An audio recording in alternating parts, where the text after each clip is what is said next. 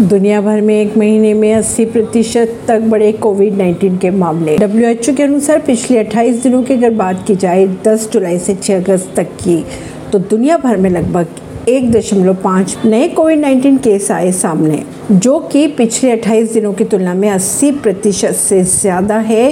W ने कहा है कि पाँच रीजन में कोविड 19 के मामले और मौतों में कमी, जबकि पश्चिमी प्रशांत रीजन की अगर बात की जाए तो वहाँ पर मामलों में वृद्धि और मौतों में कमी दर्ज की गई है। परवीन सिंह दिल्ली से।